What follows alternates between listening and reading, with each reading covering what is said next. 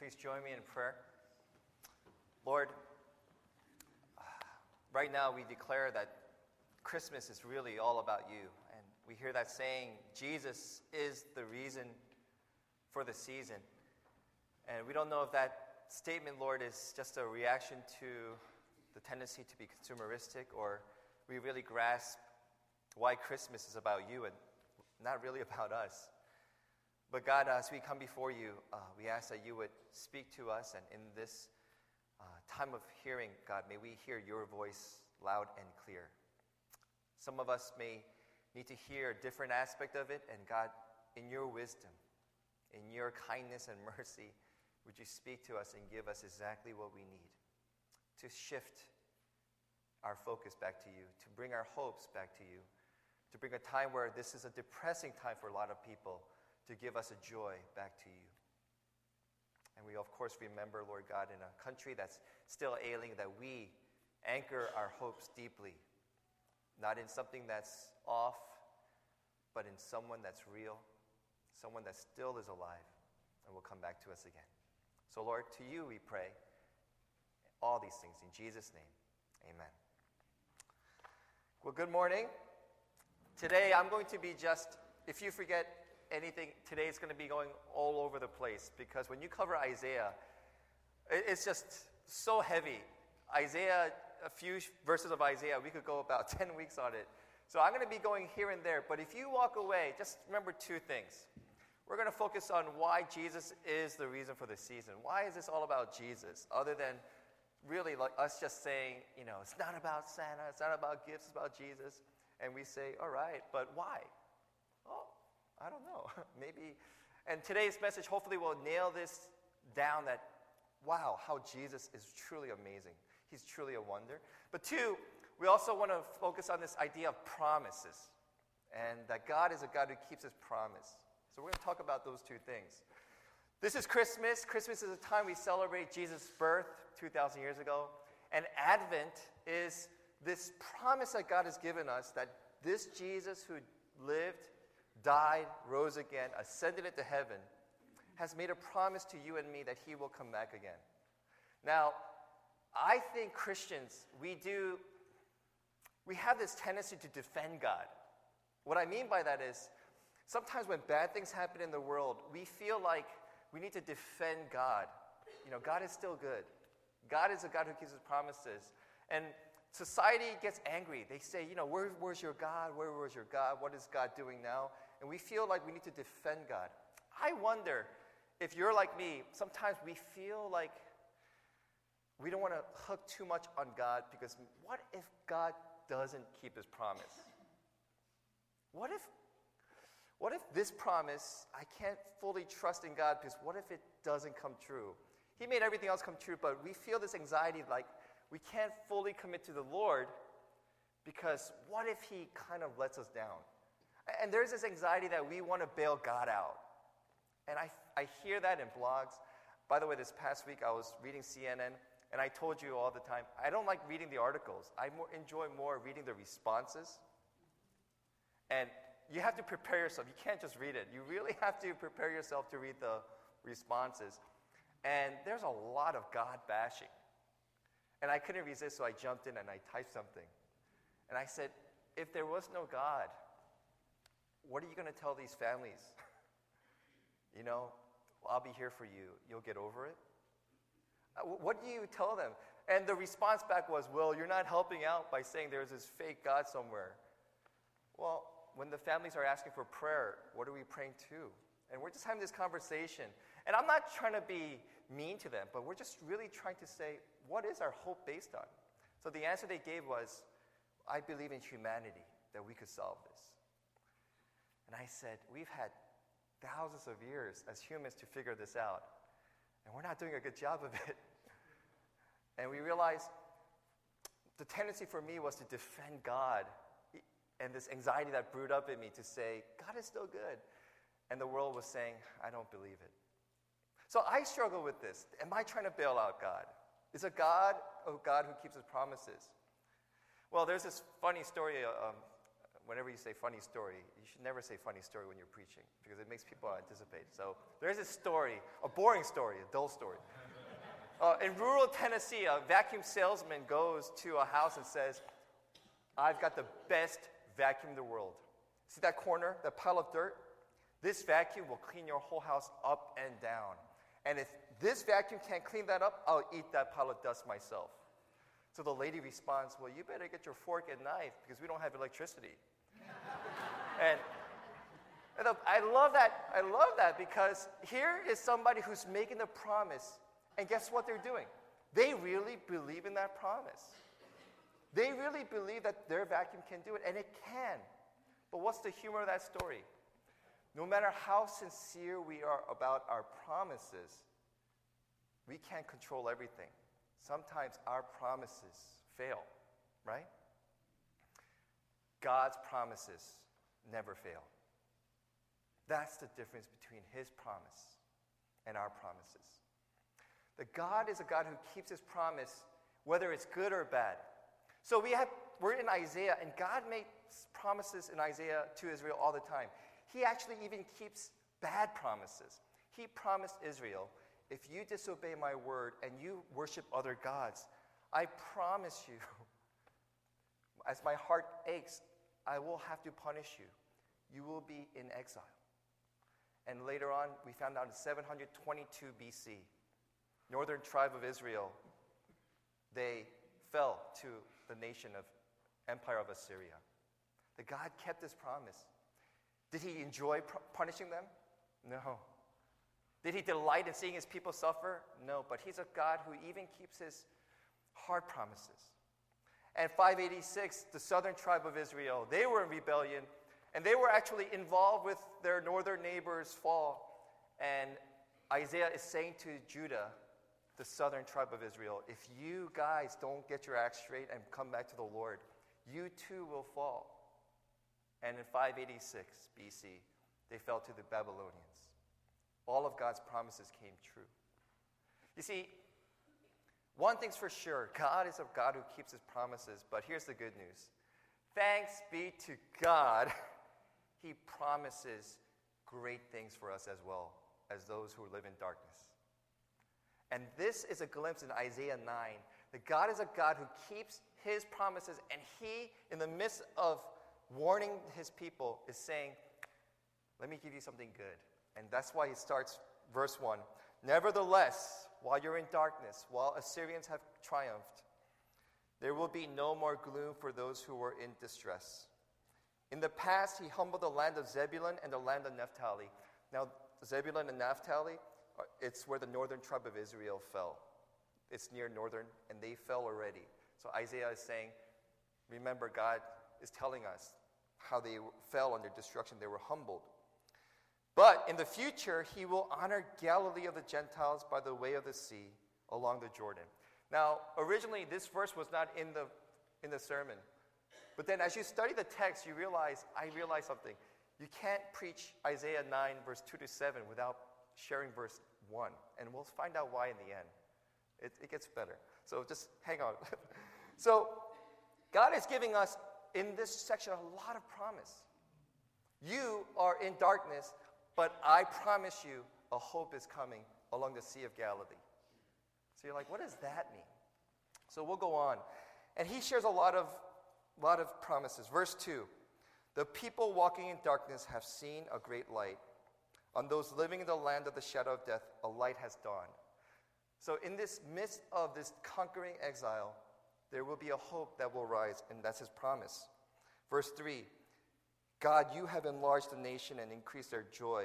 They rejoice before you as people rejoice at the harvest, as men rejoice when dividing the plunder. Promise number two, God is the one who's going to give us land. He will be the one that will restore and provide for us all that we need. That's what Isaiah is proclaiming. Verse four, for as in the day of Midian's defeat, you have shattered the yoke that burdens them, the bar across their shoulders, the rod of their oppressor. What is the promise there? God is saying, your enemies who bondaged you, literally, your enemies who are oppressing you, God will break those chains. God is going to deliver you.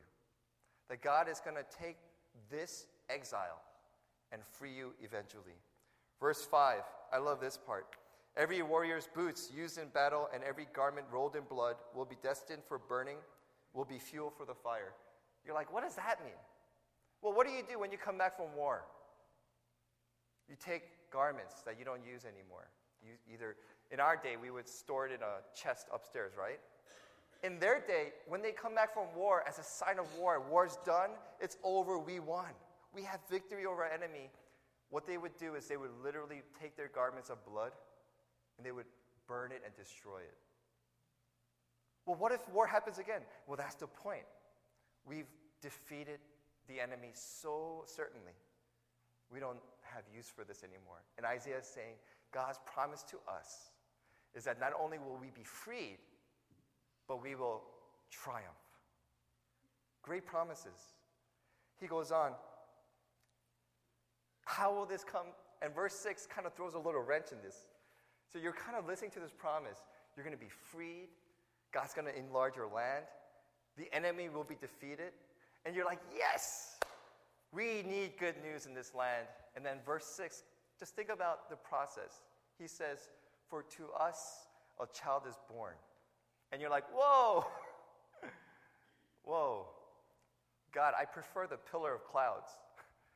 God, I, I prefer the chariots. When Remember when, when uh, your servant looked up and they saw angels and servants and warriors and that the enemy couldn't see? I prefer that. You're going to bring all these promises and you're going into a child is born. Now, grandparents, mothers, dads, you know how to, what a joy that is to see a baby come, right? There's, there's hope and there's a lot of joy in that. But when you're looking at a nation that's been collapsed, a baby's birth is a symbol of joy, but you don't say, yes, victory shall come. Poop, you know, this little baby, this little baby that, that's born. And you're thinking, how, how does a baby change that, right? How does a baby change the destiny and bring this about? He goes on, for to us a child is born, to us a son is given. And this is Isaiah's way of saying this. Not only is this baby born as a human, but a son is given, meaning he's not created or born. He is somebody who's transferred from heaven, the only Son of God, and he's given to us. This is a mysterious language for Isaiah and Israel. They're probably thinking, what does that mean? A baby is born and a son is given. That God has provided someone, and the government will be on his shoulders, and he will be called Wonderful Counselor, Mighty God, Everlasting Father, Prince of Peace. This promise of God is securely in this. Why is Jesus the reason for this season? It's not because we hate Santa Claus. On contrary, I've been, I've been changing my opinion. Saint Nicholas is actually a great man, and Santa Claus was rooted in Saint Nicholas, who was a saint who gave presents to children. We should celebrate him. So in the early days, December sixth was Saint Nicholas Day, and then Christmas was December twenty-fifth, set by one of the em- emperors.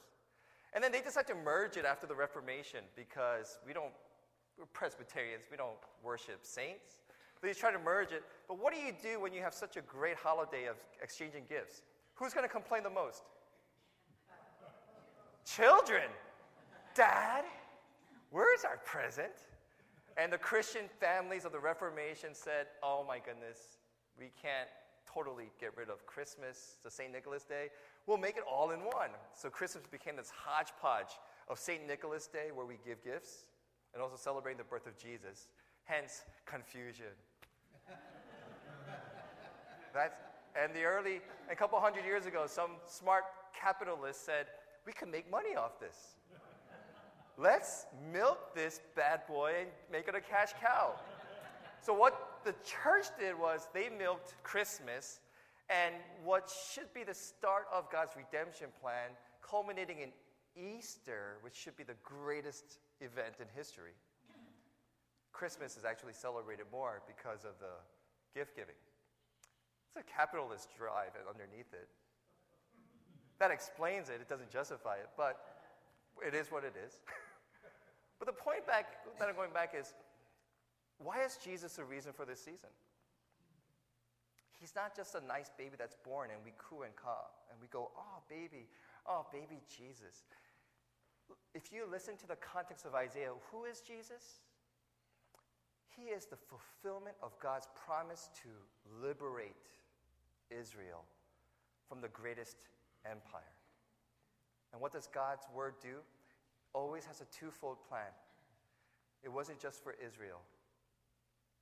Humanity is in bondage to darkness. And if those of us are still in denial, just watch the news. We realize we live in a broken world.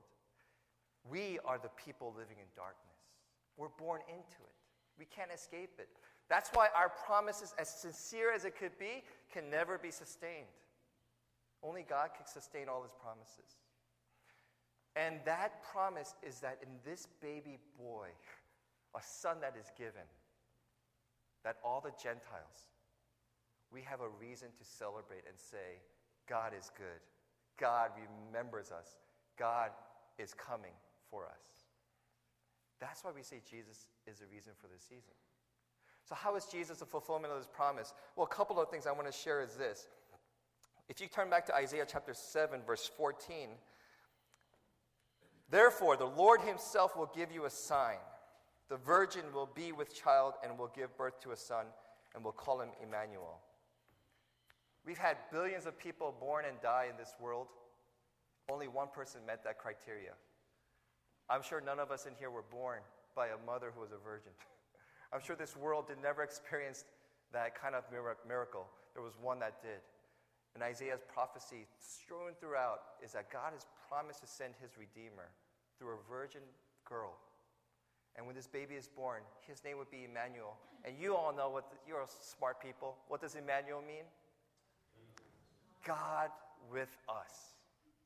Not just a special baby, not a baby who grew to be a king and a warrior, but that baby is what? God with us.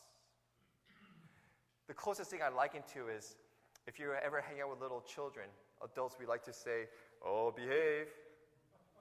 Oh, they're so cute. You know what's really cool, though? When the dad, grandparents, this is why I love grandparents, they dive in with the kids and they start playing with the kids. They become one of the children. And the children say, you're the coolest grandfather or grandmother because you're grandpa with us. You know that feeling? And just expand that to an infinite scale, that God is not just looking at his children and saying, oh, I love you, but he dives into our crazy, messy, dark world. Doesn't only play with us. He heals us. He guides us. He teaches us. But he dies for us. You know, this is Jesus. The four names, Wonderful Counselor, Mighty God, Everlasting Father, Prince of Peace. How many of you have seen that in a Christmas card? Come on, we, we've all seen that, right? And if you break down these names, I'm just going to do a quick breakdown. What do these names mean? Well, the first one, Wonderful Counselor, is actually reversed. It should really be saying the counselor, the counseling wonder. Because wonderful is the noun. It's not an adjective. You know, a lot of us in America today and in our society, we use the word wonderful, kind of like this flippant thing. Oh, that's wonderful. Do you see that fruitcake? Wonderful fruitcake. Oh, that was a wonderful service, or, oh, oh, that's wonderful day, or, you know, wonderful is just like, we just throw it at everything. If you remember the cartoon Smurfs, they used to use Smurfin for everything. That's Smurfin, Smurfin. We use that for wonderful. But in Hebrew, wonderful is Pele, which is wonder, the miracle. It's a noun. And the counseling means, it's that's the verb. So it literally means this miracle that counsels us. That's Jesus. What is a counselor? You go see a marriage counselor to see an expert in marriage. You go see a, a doctor to see an expert in your body.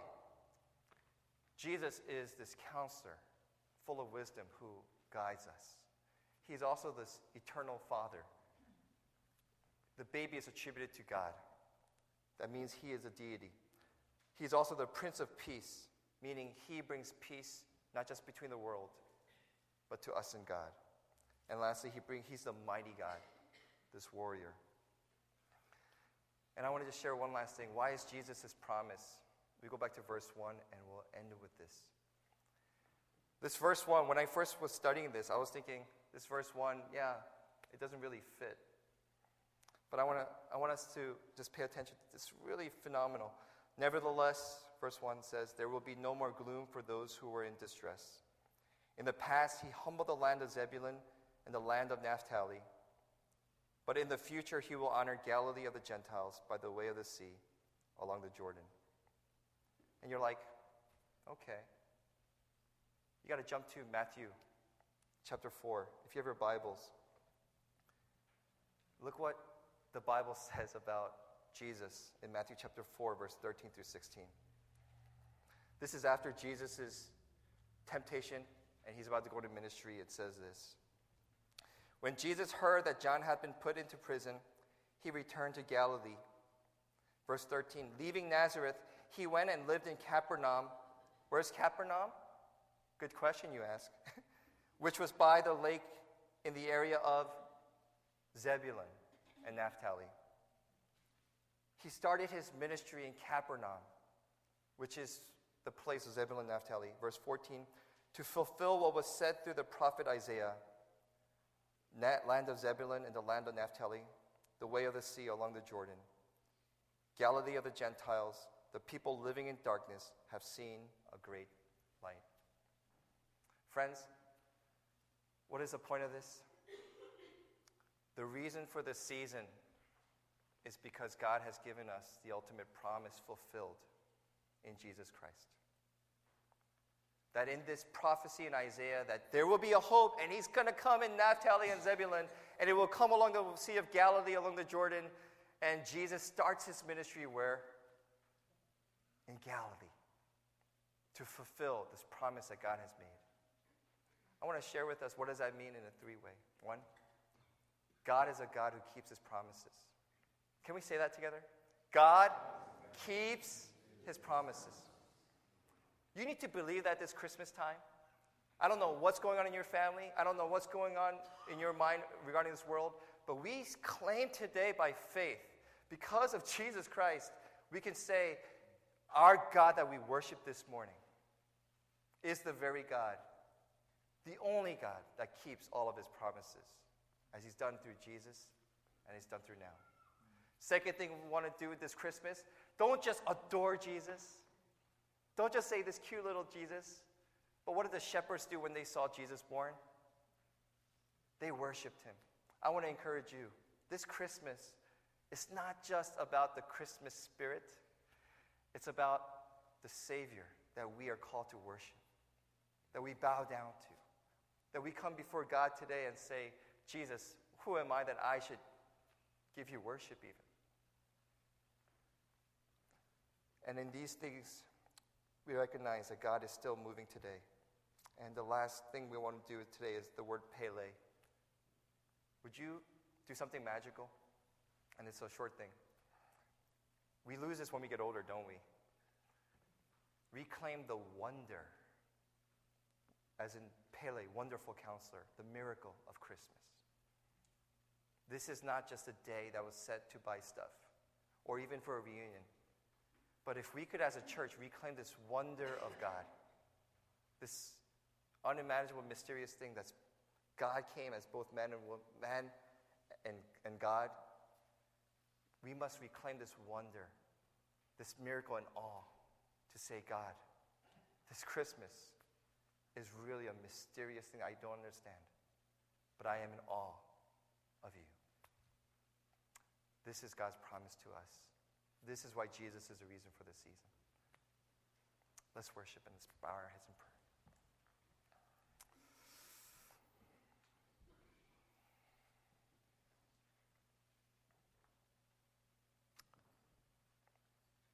So, Lord God, there's a lot going on in our world. There's a lot going on in our lives. And we're reminded this morning that you're a God who keeps his promises. You're a God who sent your only Son to fulfill this promise to free all of us. And as we see heartache and as we see frustrations, we all the more wait and expectantly for the Savior who will return again. That our hope and worship lies in Jesus Christ. And on this Christmas season, we want to pause, take a deep breath, bow our knee and say, Jesus, this is all for you. And Lord, as we give you this worship this morning, may you echo your glory throughout the world. And as we walk away from here, may we walk away with this wonder and hope that is anchored in Jesus Christ, especially in the midst of darkness. For your light shines, and your light goes out. We pray these things in Jesus' name. Amen.